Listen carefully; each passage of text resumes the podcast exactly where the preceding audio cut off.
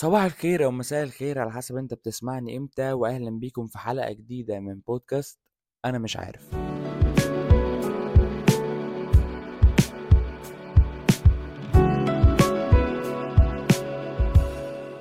إزيكم؟ عاملين إيه؟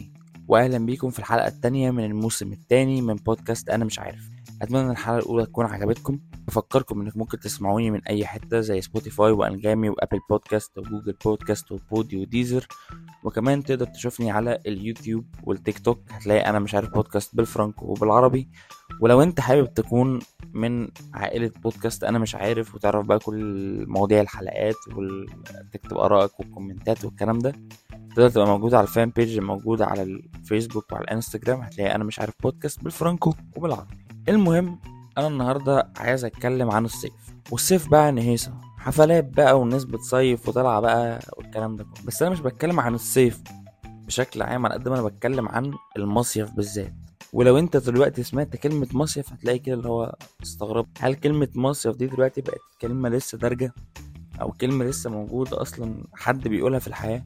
ليه إحنا صنفنا كلمة مصيف على إنها بقت كلمة قديمة أو كلمة اللي بيقولها فلاح فاهم حاجة؟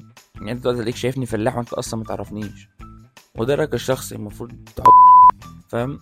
ما أنت دلوقتي أكيد أول ما قلت كلمة مصيف أكيد تخيلت آه شط كده بألوان قديمة طالع من الثمانينات أو التسعينات ومصمم مشجرة وشطات مشجرة في كل حتة آه شماسي لبتون صفرة ورملة وبحر شيء طبيعي زي أي حاجة.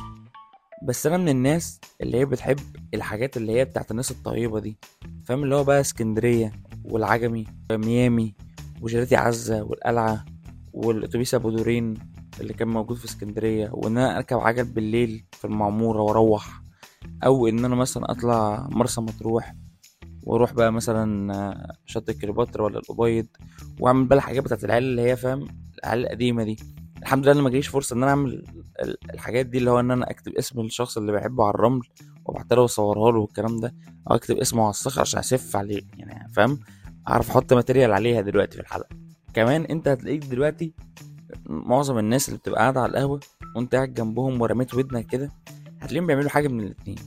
يا إما بيشكوا همهم من ناحية بقى إن هم خلصوا جامعة والكلام ده كله يا إما بقى بيظبطوا تظبيط السفرية وده من أصعب الحاجات أو من أصعب القرارات اللي ممكن أي شلة تاخد القرار ده. بنقعد بقى نقول هنسافر فين ونقعد نظبط وهنحجز ونحط البادجت كام ونحط مش عارف إيه وبتاع وفي الآخر ما بنطلعش ولو طلعنا بيبقى فيها ناقص بقى مثلا من العشرة اللي ظبطوا دول نصهم خمسة مثلا.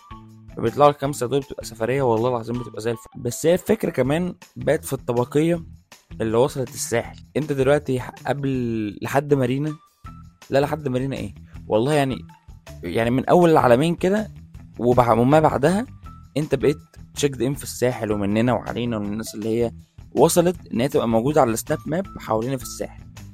لكن قبل مارينا بقى وبقى أنت بقى في زمردة ولا ال Green Beach ومرحبا Beach والكلام ده كله فأنت لأ أنت أصلا ما وصلتش الساحل وما جيتش. الطبقية كمان وصلت إلا ما بعد العلمين.